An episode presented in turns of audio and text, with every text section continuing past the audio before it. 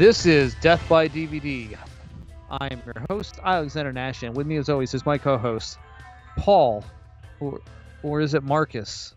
Or wait, is it Hank?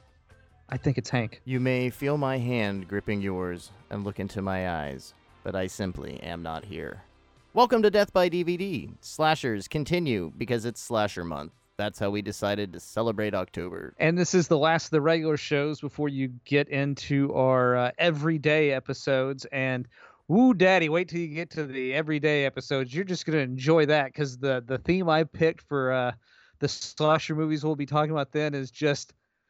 just absolute dog shit. So enjoy. I think there's maybe two really good movies. Oh, okay, really good is a bold. We'll just go lie. ahead and say the theme right now, which is uh, after tonight's episode, which tonight's episode is late nineties, early two thousands uh, slasher films. As you can tell, we've kind of done a little progression here. And uh, after that, when we do the uh, daily episodes, it's going to be how slasher movies killed the slasher genre, because every single one I picked is totally terrible. How slashers committed suicide. Now we have a name. Perfect. We have a whole there name for go. the gimmick. The first movie we'll be talking about tonight is a movie that is debatable as a slasher film. You can say it is an art film. You can say it's a comedy. You can say it's numerous things, but it holds its roots deeply in slasher films. And funnily enough, it's based on a book that was created in the nineteen eighties. So I'm sure slashers were a theme when, God, why can't I remember his name now? Bret Easton Ellis, that's his fucking name. But that was not, in fact, how you say Bret Easton Ellis. When he wrote the book American Psycho in the eighties, it's a commentary on yuppie culture. It's a commentary on eighties culture, on money, on the vacuous nature of what was going on in Reagan-era economics, but it's also a slasher concept as well. Well, a bit of it, too, is biographical, that Bret kind of saw a lot of himself in Patrick Bateman and not so much the psychotic serial killing aspect of it, but he was really buying into consumerism at the time. He kind of caught himself, I guess, as the kids call it, becoming a sellout, and it was where, I mean... you really want to give a great credit to, sure, this is a movie about a killer on Wall Street, a serial killer on Wall Street, how great. But the driving force really for the, the creation of the novel, at least, can't speak for, for Mary Harron's film, but for the novel, it was really his realization of selling out and how it affects people and how you just really want to fit in, and his struggle to perhaps fit in in life and in the nineteen eighties. And, of course, every aspect of eighties culture is visible within the novel and the film itself, from the Club Kids to Reaganomics, the rise of the, the new wave of feminism. It, it covers a lot of weird grounds, and it's considerably deeper than I think most people give it credit for, novel and film. And we've both read the novel. Uh, I read the novel maybe ten years ago, maybe twelve years ago.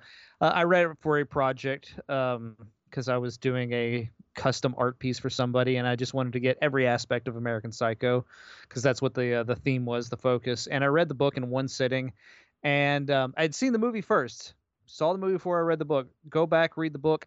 I actually enjoy the movie more than I do the book. I have my reasons, and mostly the reasons are, good God, is it long and drawn out. I get what he was going for, most definitely. I understand the fact, like Patrick Bateman in the novel, every time he comes across a new character, every time he comes across even a character that has been introduced before, he describes in detail, down to the socks that this person is wearing, who made what piece of their clothing, because that is what's important to him. The, the like this consumer bullshit, the um, like Versace and all this other shit. That that's what's really important when you, he's encountering someone. But after about like two or three chapters of this, you get real tired of reading a full page explanation of how every character is dressed in every possible like scene in the in the book. So it's just like, all right, more about the fucking socks.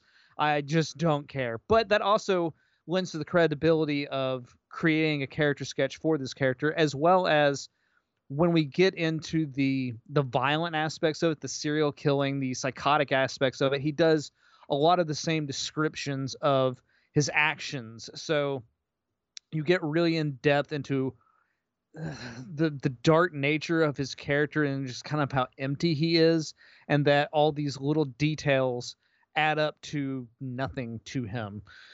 But again, it gets a little long and drawn out. Uh, any murder scene gets described in two or three pages, like very in-depth descriptions of how a uh, a tongue gets slapped up against a wall and slowly slides its way down, and a full page about th- that kind of stuff. And it's just like, I get the point. And when you visualize that, as far as a film goes, it, those aspects can be visual, and it can uh, it, it works better for me personally. And I think Mary Harron as a director really accomplished some of the impossible, taking these ideas and putting into a very palatable film product at the end of the day, where she, you get these like You get the character across, you get um, how empty he is across within the film, but we don't have to go into all this minute detail that is utterly irrelevant at a certain point. A lot of it definitely is captured, and I think translated perfectly from the book into a much compact size. I mean, even the very beginning of the movie, you've got some of these outrageous meals that uh, the maitre d' and the waiters are telling people, and It, they're just, I, I couldn't even quote something. They're so exquisite. Some really wild animal made into meatloaf and so, uh, with special gas streaks. And that was something, too, in the eighties, that you really had this boom of everything has to be really, really unique and really, really expensive. And New York was starting to change. It's a completely different place now. But the districts were starting to change. The club scene was starting to change. The seventies had completely disappeared. The club kids scene, drugs, Reaganomics, the whole, the whole culture had changed. But I think you end up getting a but- cool... Not to interrupt you, but you, I did, before you get off the food aspect of it, one of the important things that I found out throughout the film is when we are descri- like doing the description of the menu, that there's this very intricate thing that some artist has put together for these people sitting at the table, and like emphatically, every single character orders something, but they pick the shit out of it apart.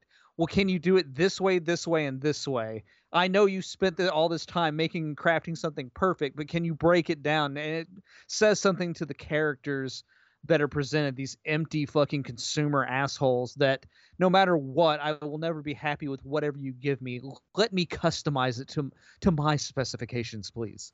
Well, specifically in the book, I can't speak for everyone, but Patrick actually never eats. He ends up getting absolutely disgusted by how beautiful the food is, how how and you just said uh, an artist brings out the food. Literally, he sees it as that way, and it disgusts him. It makes him angry, and he won't eat. He begets uh, becomes to get ill. But I think you get a really interesting look at you and I and and, and what we're kind of into here, because a lot of the things that you I'll, I'll give you, it g- does get really tiring every single time a new character is introduced, and they, he he goes from detail to detail to detail. But what I really appreciate about it in the long run is how the monotony almost places you inside of Patrick Bateman or inside of that world, because you become so tiresome keeping up with what this person's wearing and the small maybe one or no details that have changed. And you, I, I would find myself flipping back to somebody else's description to see, are they really all the same? And to me, it gave me almost like this demonic feeling of their legion.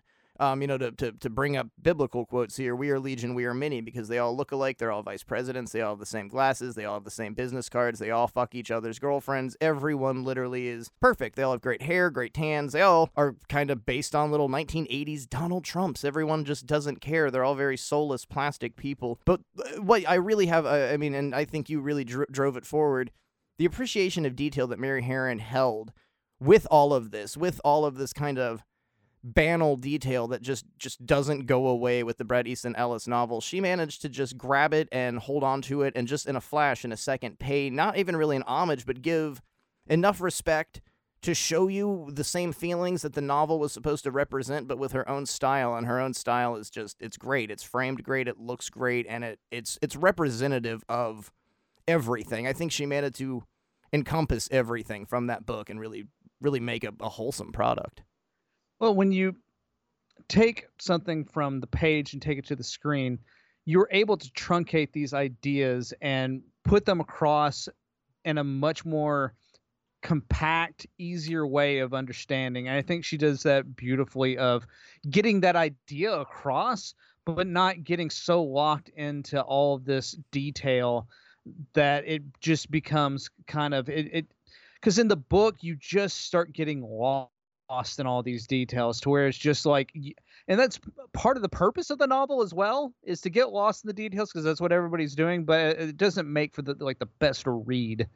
I think, too, some of that really helps when it comes to the novel for making you almost disassociate, to give you, again, that that fear of, is this really happening? A- am I really reading this right? And that's kind of where I think Patrick Bateman's mindset is, because there is no reality. There really is no Patrick Bateman. There is no anyone. And it's not just cycling or centering on him. Of course, he is the topic of the book and the movie, maybe. It might not even be Patrick Bateman. No, it, it's so disassociative. I think you're supposed to be kind of left in a fugue. And again, you know, Mary, Mary managed to do the exact same thing. I think the end of American Psycho is just as beautiful as the book, because it's like, shit, there's no exit. There's this is not an exit. There's no way that this is going to stop now. No one cares. And what I do find kind of interesting about the choice of director in this and choice of actor, because uh, Christian Bale was the absolute perfect choice for the lead in this film to play Patrick Bateman. But Mary Harron is a woman. I mean, it's a distinctly sort of male perspective uh, story that they're telling. So to be able to take that and be on the complete outside of what this character is, I think that actually lends to the credibility of the story that's being told, because it's being told from an outsider's perspective, but also being able to encompass all those. Because as a man, like if you had a male director who's like even a little bit closer, uh, like a straight, straight cis male director that's close to the character of Patrick Bateman, it's almost like I feel like that director would almost make excuses uh, at points for Patrick Bateman. She makes no excuses. She like literally like almost like an alien staring into this fucked up world and just observing it and picking apart each and every detail and showing for what it really is. This very horrible reality that all these characters have uh, put themselves in. And not even that, like most of them don't even know what kind of a horrible reality their lives are, because that's really the impetus of the Patrick Bateman character, is he's the psycho killer out of all of them, but he's also the one that almost has some sort of repentance for the lives that they lead, because they're all like kind of trapped in this this Wall Street lifestyle and nobody even thinks about it. He's the actually one who's interpreting and thinking about what he's doing in this world and how kind of horrible it is. And that makes him want to rip that world apart. He's a protagonist and an antagonist all at the same time, which is kind of an interesting concept that isn't always looked at, because a lot of people view this film as being very surface level, and they don't get into the minute detail of it. They don't get into the the philosophy of what these characters represent. And I think that's a real shame, because that's really what the entire story is. They just get into like, ah, oh, Patrick Bateman, yeah, Phil Collins, isn't that funny? It's like, no, like I don't think you're understanding. Like, look at your like, look at your current president's son, Donnie Junior And every time he's popped up on my fucking television screen, I'm just like, why the f- he's Patrick Bateman. He is. Look at him. I, I don't mean to interrupt you here. I don't think Bret said it to be clever, but hasn't he confirmed that Bateman was pretty much based on Donald Trump, that that's where he got the idea from? And throughout the movie, if you pay close enough attention, he's caked in spray tan. I mean, there's even a comment about his, or, or God, I think it's um the, the Jared Leto character. Where do you tan? I have a tanning bed at home, blah, blah, blah. It's really in your face. I mean, if you can't see Patrick Bateman and sit down and watch American Psycho and then look at the president of the United States of America, forty-five, and his family, and not see that the, the two are one, that's that you're more psychotic than Patrick Bateman. You you are part of the massive problem that we are having currently in the United States. Somebody please send help. For God's sake, somebody please send help. S O S.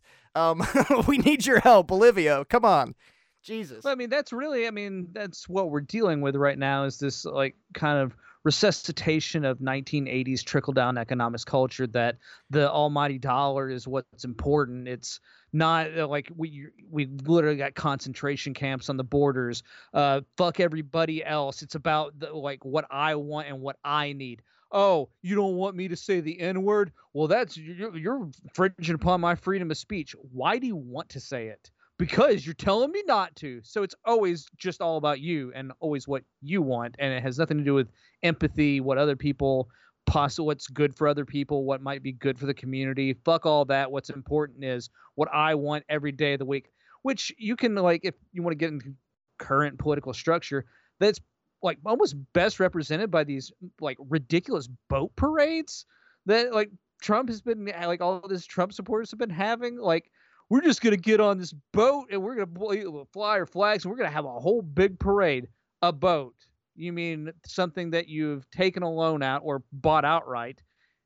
Money that you're spending to have this recreational device. I'm sure you have plenty of recreational devices all around. You have like probably a few cars, a motorcycle, an A T V, all this other bullshit that you're spending your money on. And you're complaining about having to like spend an extra fifteen dollars a week in taxes. So somebody might actually ha- like not die of cancer at one point in their lives. Hmm.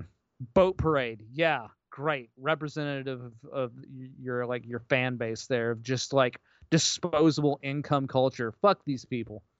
I don't think it's entirely all on Reaganomics and all on uh, one centered belief here. And and spare, go with me with this.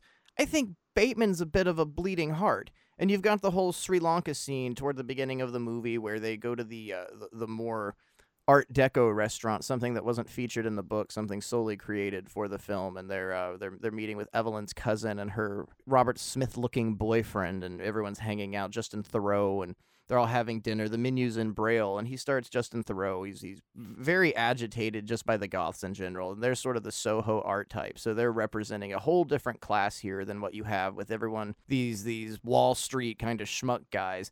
And he starts raving, like, what about Sri Lanka? What about the murders in Sri Lanka and all this and blah, blah, blah, blah, blah.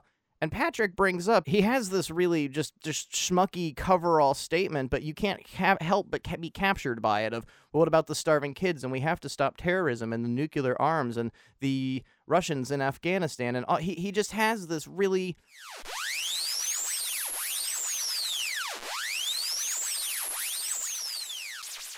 We have to end apartheid, for one. And slow down the nuclear arms race, stop terrorism, and world hunger. We have to provide food and shelter for the homeless and oppose racial discrimination and promote civil rights while also promoting equal rights for women. We have to encourage a return to traditional moral values. Most importantly, we have to promote general social concern. Political statement that you can see, and it doesn't matter if you're for Trump or Joe Biden, either person saying that it's just this kind of coverall band-aid statement that makes you go, huh, well, that's kind of all right. But that seems to be the approach that he takes genuinely throughout the movie of, look at me, I have compassion, I care, I have feelings, I'm definitely not wearing a mask, I'm not actually well, totally I'm signaling empty. That I have feelings. Do I actually have those feelings? Virtue signaling, as it's called these days. But just touching upon, um, before we get too deep into stuff, Mary Harron as a director, I think something, especially with a man directing this, I-, I think men tend to think men are much more clever than they are, and they always have that heavy hand with it of, even if it's a man trying to do a strong female lead like James Cameron, there's always this heavy hand to it of, uh, yeah, you think you're really clever, you think you're doing something really, really helpful, and you're you're not. You're mansplaining, you know? Well, they also always, like, overly butch them up. Like, even Ripley is somewhat butched up. They do let her have some vulnerability, but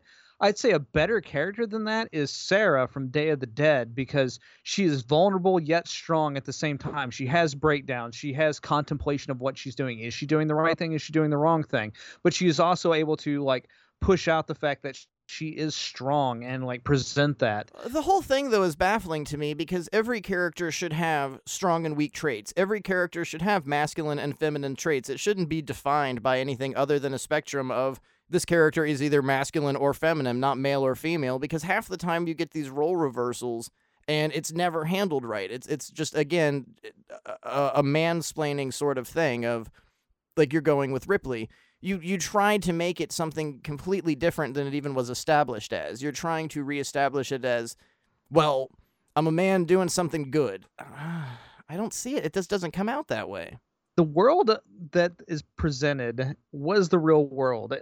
And when you look back on it, even in two thousand, it looked very cartoonish, very much like created by Disney in a way. It just, it does not seem like a, a, a reality at all, but that was reality. It might be slightly heightened in this book slash film, but it was absolute reality. It like, this is how people were, and this is still kind of how people actually are. Well, down to culture and maybe socioeconomics and sociology and how the people act, but there is a lot of just nonsense to the movie. There's like one of the murders Patrick commits, there's somebody would have answered the door. I mean, you have somebody running down a very, very expensive apartment complex screaming and a chainsaw is going off. So there is definitely a suspended disbelief of, is this happening? Is this reality? And I think that too, going back to, to Bret's novel, is why there's so much fugue and why he so repetitively tells you.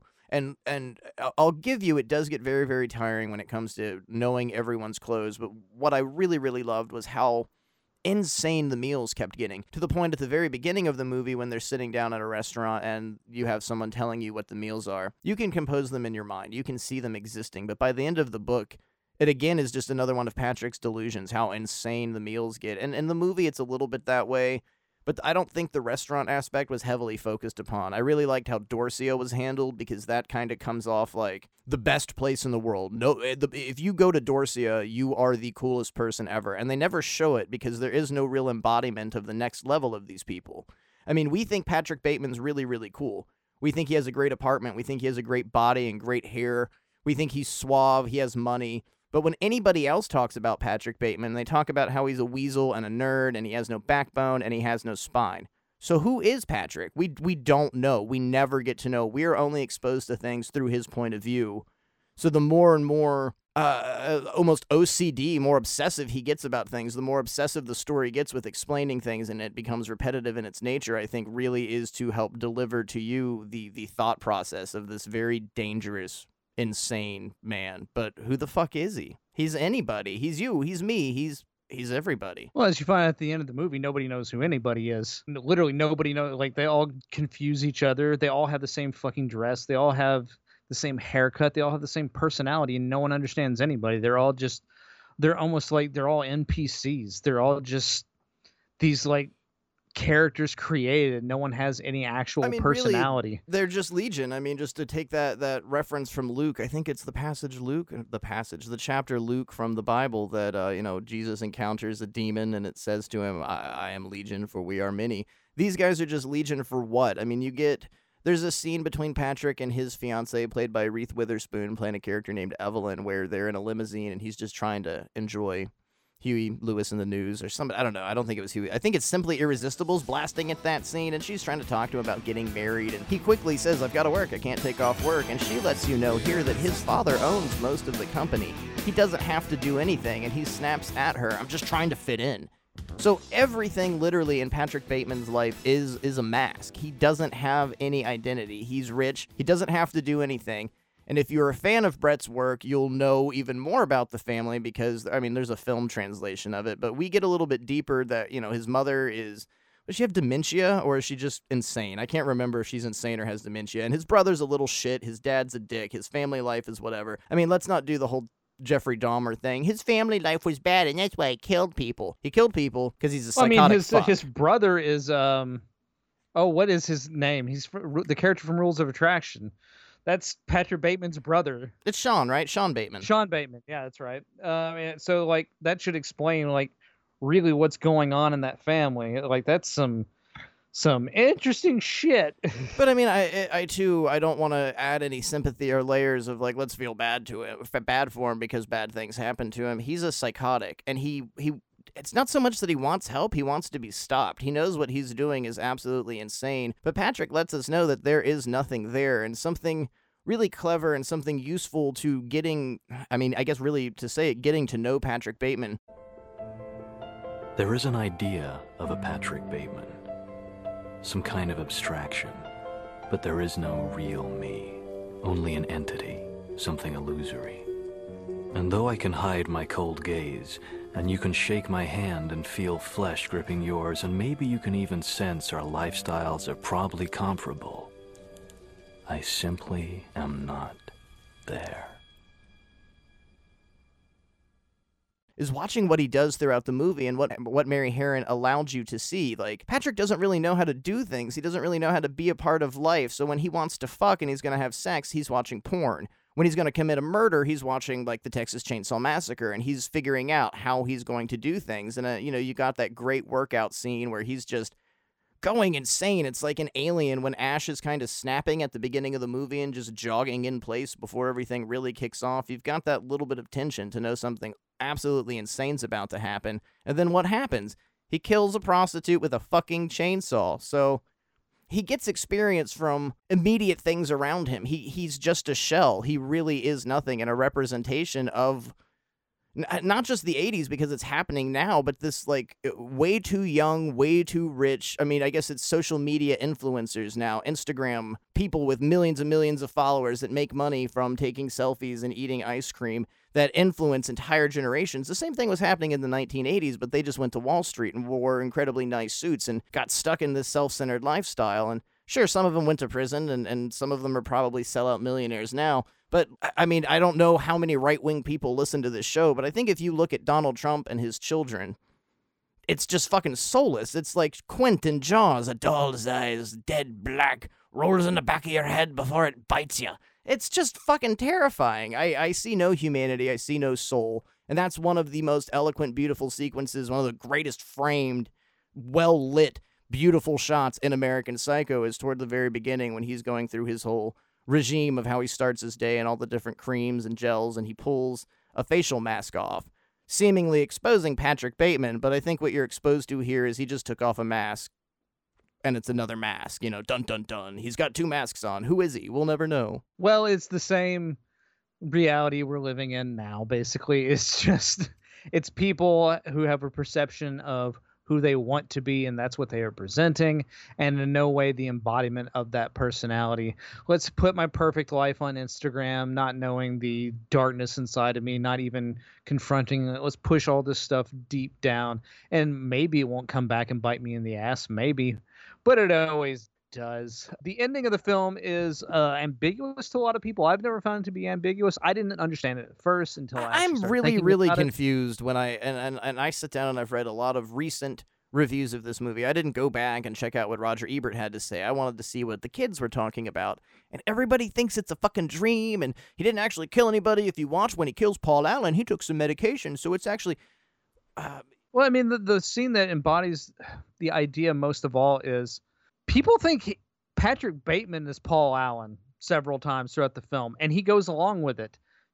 Jared Leto might be Paul Allen. Maybe he's not Paul Allen, but that motherfucker is definitely dead. And the reason that no one wants to admit that anybody's dead, the reason everybody thinks Paul Allen's alive, the real, like, all these different things.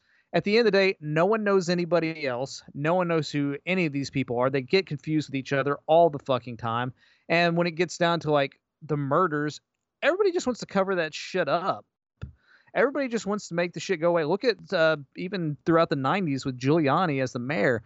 He just shipped homeless people out. Here, get on this bus. Now get the, we didn't actually fix the homeless problem. We didn't fix any of the problems. We just literally covered it up and pushed it out. Hey, the cops, just get really more violent with people. And if you kill them, you kill them, whatever the fuck. So that's not actually fixing a problem. It's just burying problems. And that's kind of the whole point of, of the ending of American Psycho is, yeah, the motherfucker killed a lot of people.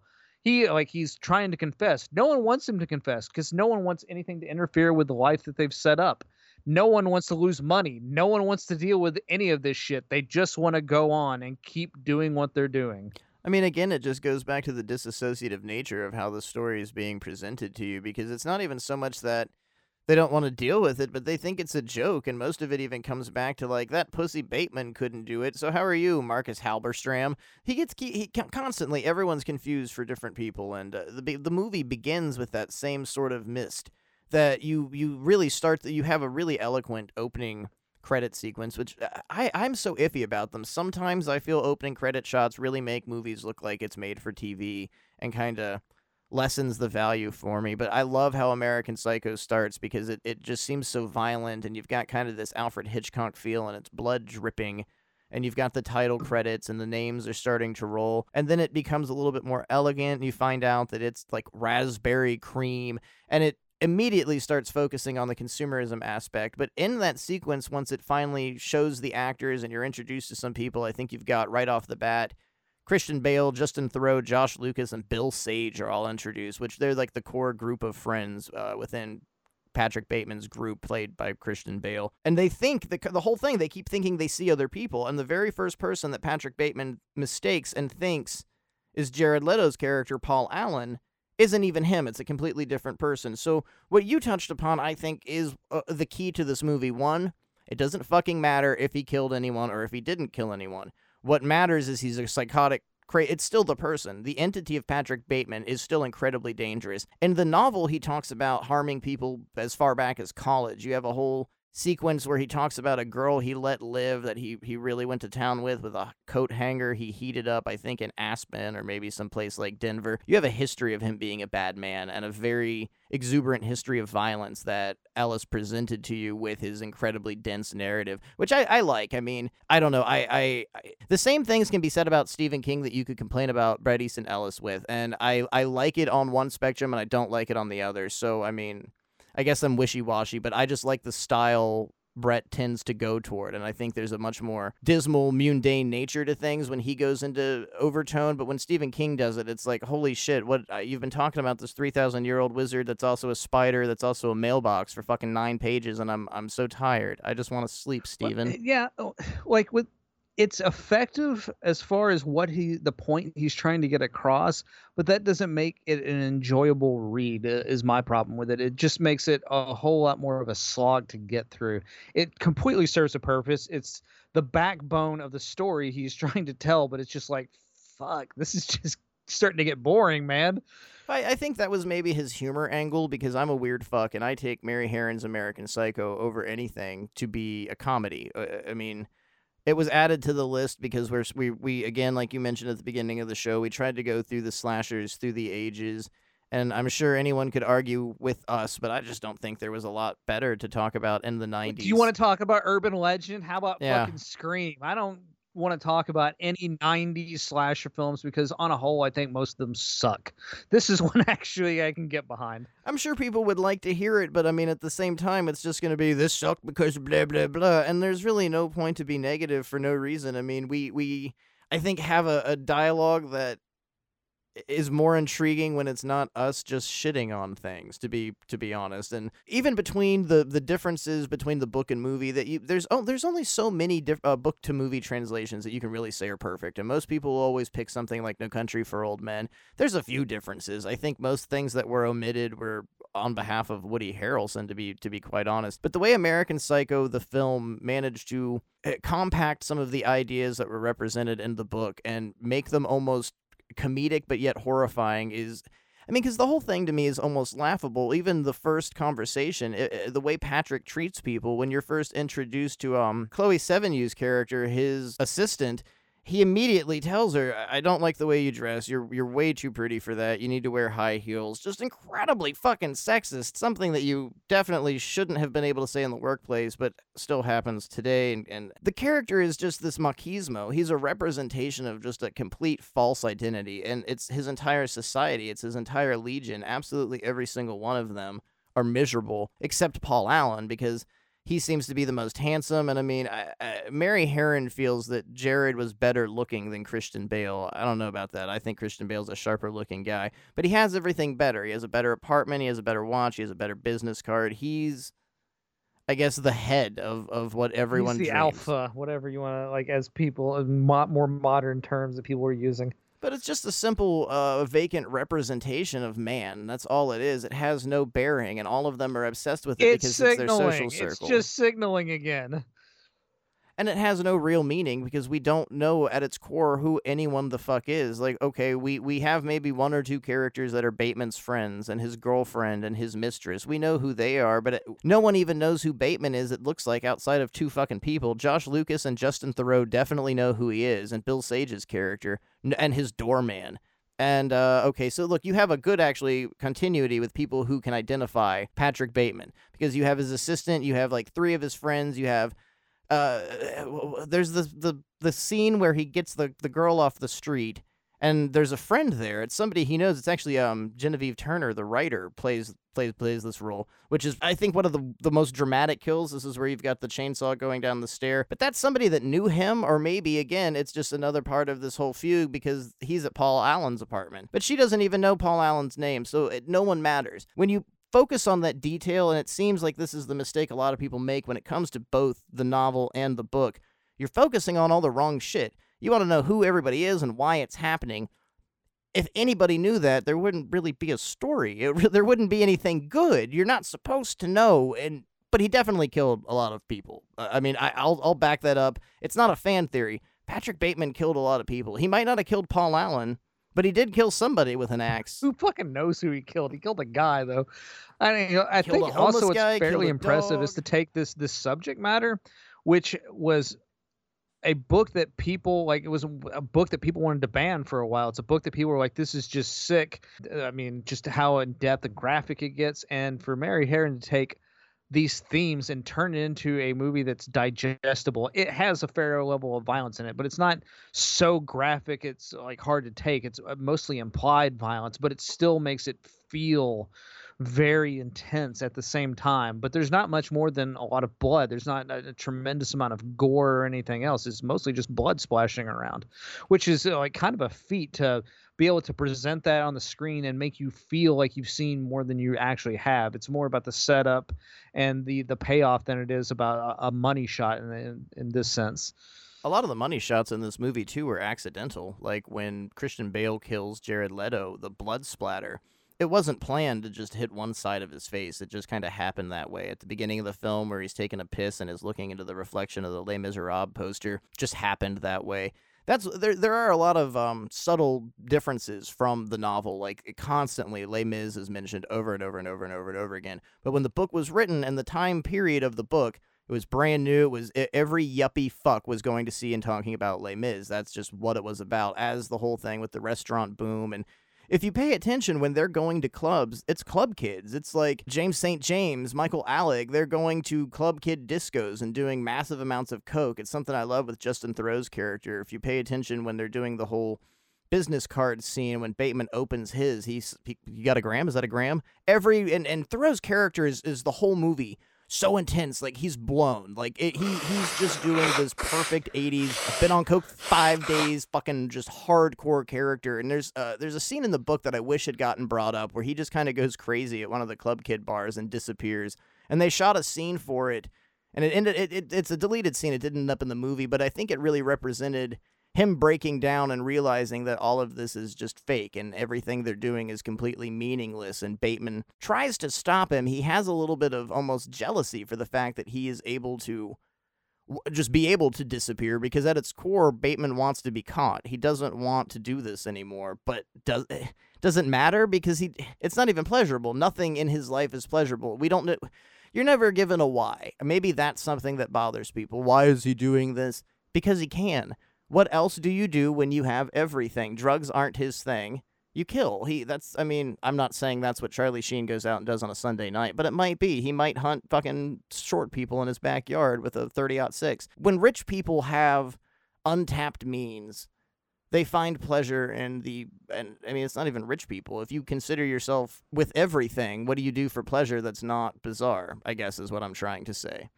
Pleasure isn't pleasure anymore. I mean, it's almost like Hellraiser. I guess that's the concept I'm trying to dive into here. I don't I don't know. I'm getting way deeper than we needed. It's actually like what's also kind of interesting is you did bring up Les Mis and the fact that everybody is obsessed with Les Mis at this time period. A story and about what, poor people. Yeah, it's a story about poor people. It's a story about revolution and like fucking uh, like going after well, what's, the What's like, the big one right now? There's what's the the big fucking political thing? There's some big musical that's about the guy that should have been pre- Alexander Hamilton, the ha- the Hamilton thing. Uh, everyone that's obsessed with that, it's the exact same fucking thing going on in American Psycho with them obsessed about Les Mis. Everyone's jerking off and they love the musical and it's so great and it's American and it's a period piece. Did you fucking pay attention to any of it? Did you do you know what it's about? God motherfucking damn it, son of a son of a bitch. I mean, I don't know, but these please go vote. Just just go vote. I'm gonna stop ranting here. Just go vote. All right. American Psycho got weird. So the other film we'll be talking about is a movie that no one remembers, but I actually really enjoy. I, I'll let Hank answer this question when it, it gets posed to him, but we'll be talking about a movie that can be no more nineties than it already is. It's the most nineties horror film there ever was, because we're talking about D. Snider's Strangeland, and it's a movie about just a brief plot synopsis. It's about a psychotic piercer who uses internet chat rooms to coax young girls over so he can pierce them and torture them. Now you got to stop and explain to the audience what an internet chat room is and go back. Let and... me talk about A O L, how that worked. M I R C, M S N chats. I mean, God, it, it it's such a weird... Hey. Well, I mean, just even thinking about the movie, I was watching it the other day, and it's just such a far-gone concept, because the internet, I mean, even going into when, when MySpace started, chat rooms just, just stopped. They just kind of faded out. They disappeared. There were private servers that were, and I'm sure there still are, like, forms of chats. But back in the day before social media, that's how everything was. I mean, even before the era of having, like, M S N Messenger and AIM, you would join massive M I R C chats, or, I mean, there was, like, host M S N was a really early one. Yahoo had forums and chat rooms, and it really was the whole Wild West. You didn't know anybody, and you just trusted that profile, that Everybody picture. Everybody was faking who they were. Years before the term catfishing, most people were using their brother's picture or somebody cool or just something scanned. I mean, identity theft wasn't, it wasn't even identity theft. It was just... you could do anything. I guess what the fear of the dark web is now is kind of what the internet used to be, because there really wasn't any...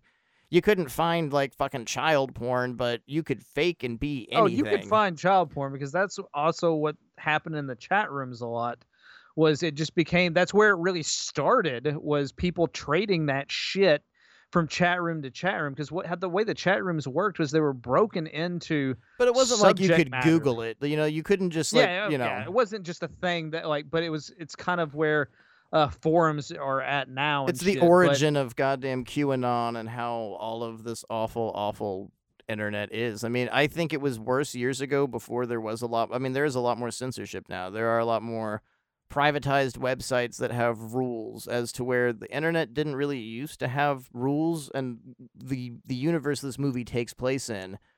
Most people, I mean, I would say people over thirty and forty really had no concept about the internet and computers, and that's most of your lead characters. They're they're all very dumb with it, and it's kind of this edgy, only kids know about it. It's like Trick cereal. Fuck off, rabbit. So it's, and, but it really kind of was, again, kind of comparing it to something like American Psycho, how it was really representative of its time. What you have in Strangeland is a really kind of a, a fear. Like, the internet really is a tool and a terror device in this movie, because even when it came out and when this was sent to home audiences, a lot of people didn't know how the internet worked, and you didn't have the concept of how easy it was to steal somebody's identity and, and find out where they lived and fucking kill them. And it drives on that, but now it's really kind of lost. And unfortunately, if you're viewing it for the first time and didn't experience that lifestyle and weren't around and on the early internet, you might find it kind of jokey and hokey. But when it came out, when I first saw this, when you first saw it, it was effective as shit. This movie ruled. Strangeland ruled. It it, ruled it still there. rules, goddammit. Yeah, it does. And it's uh, the soundtrack kicked ass then, and the soundtrack kicks ass now. It's it's just great. Strangeland is fucking awesome. Like, D. Snider wrote this movie. D. Snider of uh, the band Twisted Sister. We're he was having a personality it. shift at that point, and he like was getting into new stuff, not so much into Twisted Sister, and he was going to become an actor and all these different things. But I think D. Snider did a really good job in this movie, because it's yeah. not so much the script is just great or anything, but I think his performance is actually really good. I think it's fairly effective, because he does ha- play this psychotic killer guy who has one-liners, and he spouts a lot of philosophical nonsense uh, while he's doing it. I was almost at the edge of existence and all this like bullshit that he spouts out, but it's actually somewhat effective. And possibly my favorite scene is he's saying, like, it's towards the end of the film, and he's saying all this bullshit of like, oh God, I can't remember how the rant went, but it's using a lot of ridiculously philosophical terminology. And then he just stops midway and says, or I could just beat the dog shit out of you. It's just like, all right, fine. Let's dispose of all this fucking crap, and we'll just get down to it. Let's just fucking do it. I'm still on American Psycho a little bit with, with just dialogue, but a lot of the dialogue used in the movie was a translation purely from Bret Bret Easton Ellis's word. So, you know, when when Patrick Bateman's doing that whole narrative, it's mostly from the novel, and that's pretty much why it's so good. But the dialogue comparatively spouted from D is like what people get that deep appreciation of from Rob Zombie movies. Like the only good thing from Rob Zombie movies being Bill Moseley having the most excellent delivery. But in this situation, it's actually good dialogue. It's actually clever, really good dialogue. And you can't help your, help yourself but paying attention to D more than anything else in this movie. And that's really what drives it. And his visualization of this character, uh, Captain Howdy, that's cool. If if you know what that's from, come on, guys. You know that's cool. But there's in, even a song on the soundtrack by D. Snider. Stay away from Captain Howdy.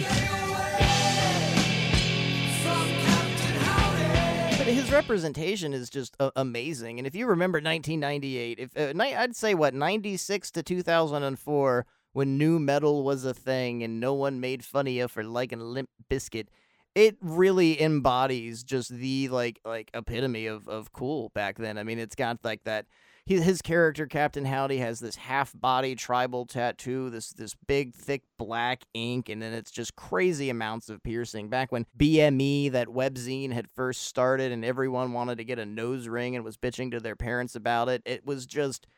It's it's it's such not a, just a nose ring. I gotta have a septum piercing, a double zero septum piercing. It's just fantastical, though. The imagery, I think, truly embodies the time period. And again, too, if you weren't around for the new metal boom, if you weren't around in the late nineties, early two thousands, this really here's a if good. If you weren't way- around for the the whole tattoo piercing culture as it used to be, it's still a little bit this way. But there's the whole um, diatribe in the film where they um, they're starting to. Get an idea of we're the modern caveman.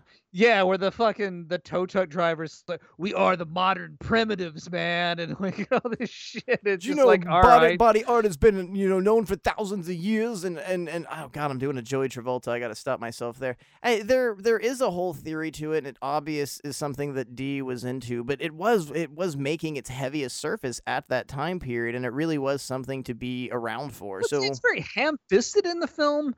But it is a, very much a time capsule of that period of what was going on. I mean, not so much a complaint, but some of the negatives with this is so so much is given to you and just ideas like that. There's a lot of philosophy given to you. There's a lot of questions raised with Captain Howdy. There's a lot of questions raised with the whole familial unit because you're supposed to have this like white picket fence kind of.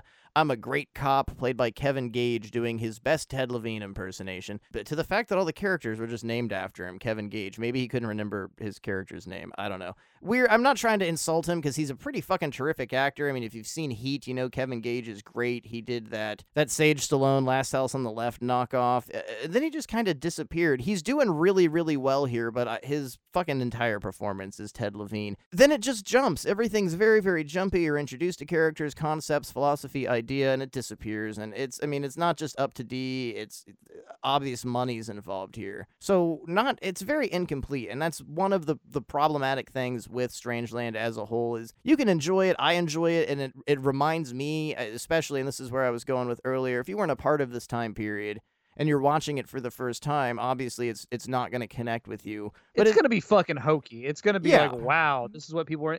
Yes, this was very cutting edge at the time. But it but it is really on the nose. Like, if you want to kind of look at a time capsule piece and familiarize yourself with... I mean, I don't want to say this is your and, and my culture, but we did live through this, so we we know how the scene was. We know how people dressed. It's pretty fucking accurate. I mean, when they're at the club, I, I never found any... open self-harm bars, but I'm sure there were all sorts of things culturally in big cities that you could go to. I mean, like, let's look at the Electric Hellfire Club that Clive Barker writes about. I'm sure people were piercing themselves and blood was all over the place. It was a different era and a different time, but it's true. It's how people dressed. It's how people acted. It's how chat rooms were. It's it's the lingo is... albeit cheesy, pretty accurate. But we were all kind of cheesy, it, man. It's very ramped up of what those things were. It, it's very arch and very over the top. All these things existed. This this was what all those things are, but it's all very compacted into this movie and just like pushed at the nth degree of what these concepts and ideas are. And, and it's oddly not even really much of a slasher film because Captain Howdy never really... intends to kill anybody. He much more is about torture, and he just wants to torture people by giving them weird piercings and sewing their mouths shut and stuff. The only deaths are ones that he accidentally does for the most part. Well, he kills two people and one's off screen. So you've got the yeah. you've got Kevin Gage's daughter's best friend, and her body is found, and it's grisly. The images are very. I mean, I don't want to say they're pleasing and make it sound like we're sitting here and jerking off at it, but when you're looking at gore, you're looking at horror, they're pleasing, they're done well, it's horrifying. The Captain Howdy sews people's mouths shut. It's just, it, it's something you can remember. That was the poster for this movie. That's what always grabbed me when I saw this at video stores. It was that kind of blue moonlight, and you had this woman's face with her mouth sewn shut, and then back in the almost superimposed was Captain Howdy in red, and then it said Strangeland. And I mean, it just looked like a corn record. It looked like a snot record. It really was of the time. It, it it connected to that audience, and that too, I think, is a real pivotal point with it. Is is almost the entire direction of the movie really is counterculture, and it kind of, I mean, Robert Englund's in the movie, so it definitely comes from the vein of something like the adoration people end up having for Freddy Krueger. How by the time it's Uh, Nightmare on Elm Street three and four, you're rooting for him. You're not even really paying attention to the kids. They're just cannon fodder until your fat Kodo shows up, and suddenly they try and change the entire fucking story on you. But that's that's a different story for a different day. You're you almost like Captain Howdy, and he's got the one-liners. He looks cool. His hair's amazing. His piercings are badass. It's it's a bizarre. That's what I was about kinda... to say though. It's like it's kind of interesting because like this movie is highly fucking goofy, especially you know in, in two thousand. twenty It is very goofy to go back and look at, but what I do appreciate about it is like D. Snider was able to create a very iconic looking character. Like you could have spun this off into several different sequels. You could have He's turned this into to, a. Hasn't he? Uh, I mean, I've seen on Twitter and a couple other places that uh, I don't know if it was an early attempt, maybe in the early two thousands, they wanted to do a Strangeland sequel, or they wanted to do one more recently. But I mean, I would. You can have so much dumb continuity with Jason coming back and Michael Myers coming back. I don't care that we see Captain Howdy fucking burned to death at the end of the movie. It's sequel. I give me Strangeland two. But I I really, you got to put like Korn in the soundtrack and Manson. I don't think Limp Bizkit, maybe a P O D. I don't well, know. Limp we'll Bizkit wasn't on the soundtrack because I had the soundtrack. There was no Limp Bizkit. There was Head P E. There was Snot. There was, I think, Coal Chamber was on there. Jesus Christ, this is very nineteen ninety-eight. Um, uh, the Clay People, a band that never went anywhere. Uh, D. Snider, Seven Dust, Megadeth, Pantera, oh, Anthrax, Snot, Day in the Life. God, I forgot about them. Holy shit, I've not thought about Day in the Life since like two thousand four. Coal Chamber, Bile, Marilyn Manson, Soulfly, Head P E, uh, Eminem and Kid Rock, skip track thirteen, that one's awful, Clay Peoples, track fourteen, System of a Down, Nashville Pussy, Crisis, and Twisted Sister. So everything but the Kid Rock track. I mean, I don't have a problem with Eminem. It's just the fact that it's no, fucking... Bile. That was a good industrial band that never got its just due, goddammit. I was a Coal Chamber fan. I liked them. I, I liked the very early System of a Down. They also appear on the Blair Witch two soundtrack, Book of Shadows, a soundtrack that probably is superior to the movie, although I, I do have a passion. I like that movie. God, the early two thousands produced some all right jams. We're some old. Some okay ones. I will not stand behind Coal Chamber, though. I had two albums of Coal Chamber, and I just, uh, they were just never very good. Snot's they the just best. Weren't. The track especially that's on this movie's soundtrack is Absent. It's one of the goddamn hardest songs that Snot put out. That's the.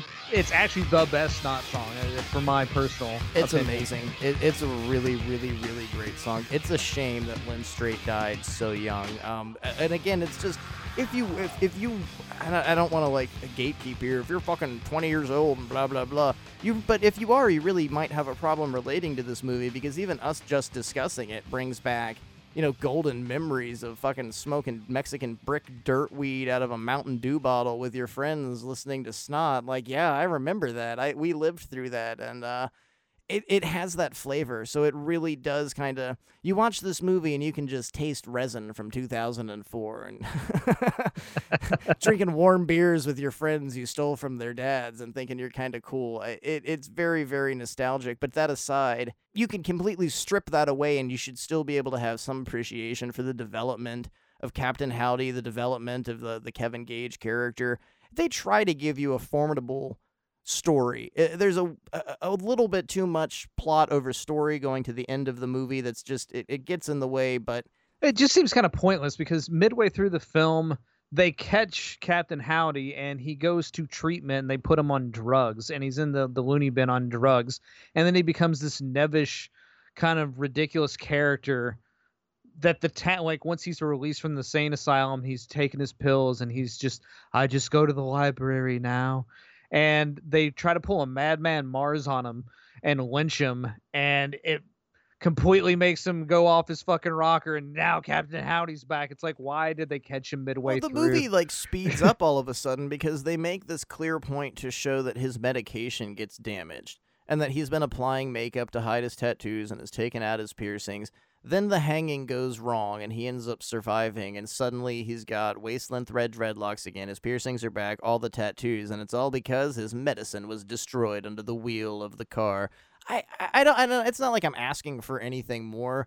It's just you went from It just seemed kind of pointless. It doesn't really add anything to the story. Well, you skipped half the story, I feel. I mean, you went you got to like A, B, C, D, and then you went from D all the way to Y, and we just end briefly after that, and it's not the entanglement at the end doesn't really pay off. I don't I, I don't even really want Captain Howdy to die at this point. He's I mean, it's he's almost an opposition of Patrick Bateman because Bateman, you're, I feel, you're worried about. You watched this movie, American Psycho, and to me it makes me, it gives me fucking anxiety. It makes me think about everybody I know. It makes me think about the the, the soulless consumer nature of how uh, much I try but to fit in. It makes you think about what people are hiding in, in Strangeland. Captain Howdy's hiding nothing. He exactly. is who yeah. he is. I mean, it's he's out there. He even taunts the cops. He's an embodiment of every like kind of painful fucking exhibit exhibit exhibit. Ambition of his internal fucking anguish on the outside. Patrick Bateman wants to get caught, maybe not so much to stop the harm, because he is very venomous. He is he is poisonous, and he wants his pain inflicted upon the masses because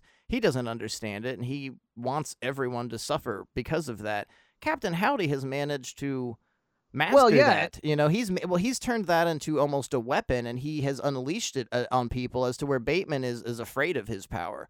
You worry about Patrick, and to me, I think a lot of the consumeristic ideas of American Psycho, that's that's where the anxiety comes in for me, because, I mean, you, everyone, but I, I realize, oh my God, I've, I've been trying to fit in, and I, I don't have a self, because I've tried to do this, this, and this, and you start realizing that you, everyone wears a mask. Everyone has this concept that you're something, but the way I, Alexander Nash, views me, I will never know in my entire life, no matter how long, how hard I try to present myself as something to I, Alexander Nash. I still won't ever fucking know how that dude sees me. That concept is universal because that that's that's the fear Bateman has. He just wants everyone to see his machismo the way he does, and that's just... Well, you actually raise an interesting point with that, is because like Patrick Bateman is a shell of a human being that is inflicting pain on others and like just basically wanting to destroy. Whereas Captain Howdy is an expression of himself. It's all out on the open. It's on the outside.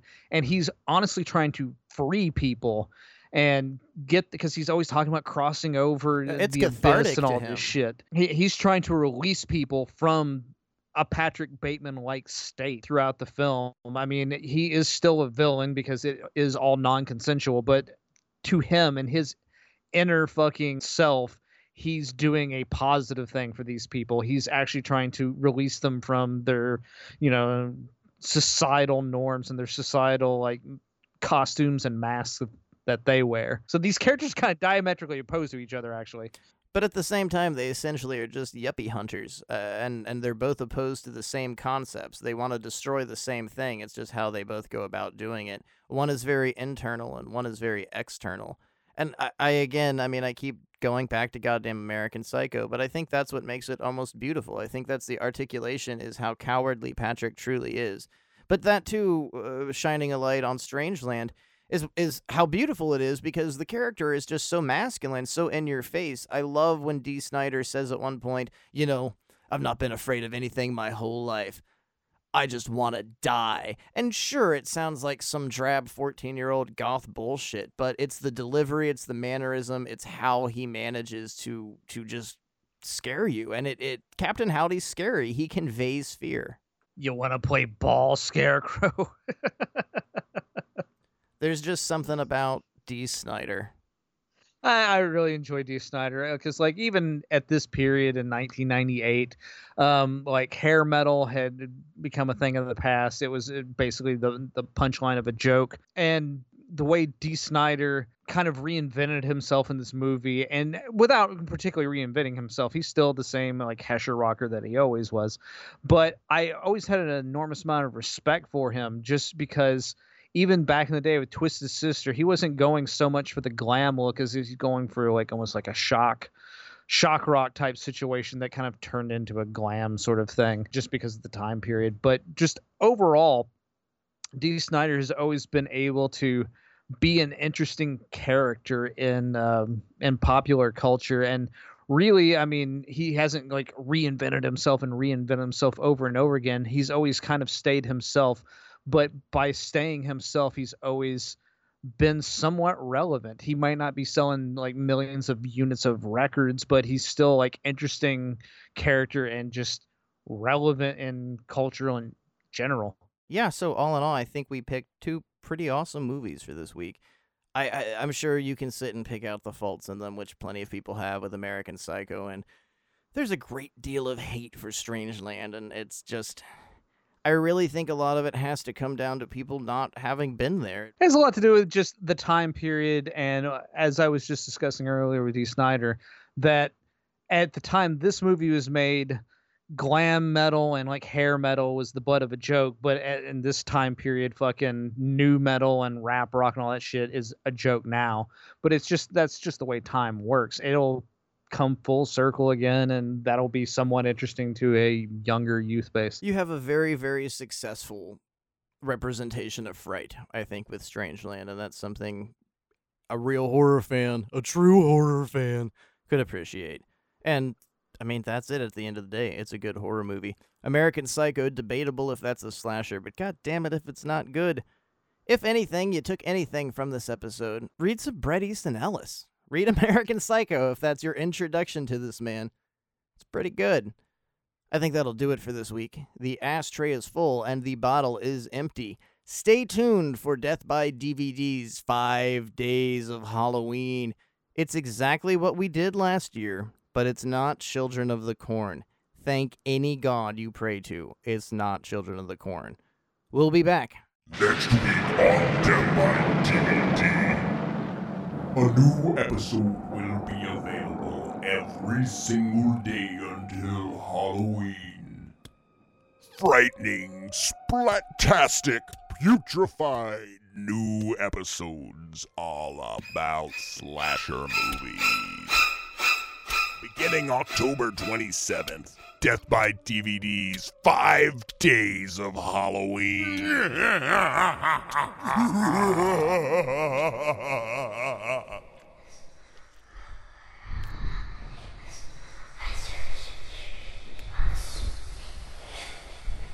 Death by D V D is recorded in front of a dead studio audience. Portions of today's programming have been mechanically reproduced. The management and the staff wish you a pleasant good night and good morning.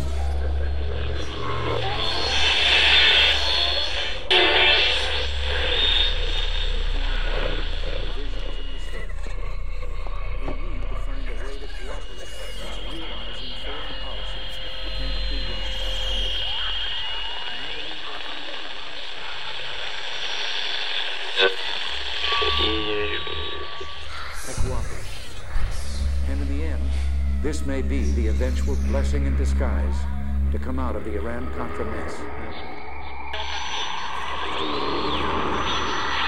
I'm Renee, and I like Death by D V D. It's a statement.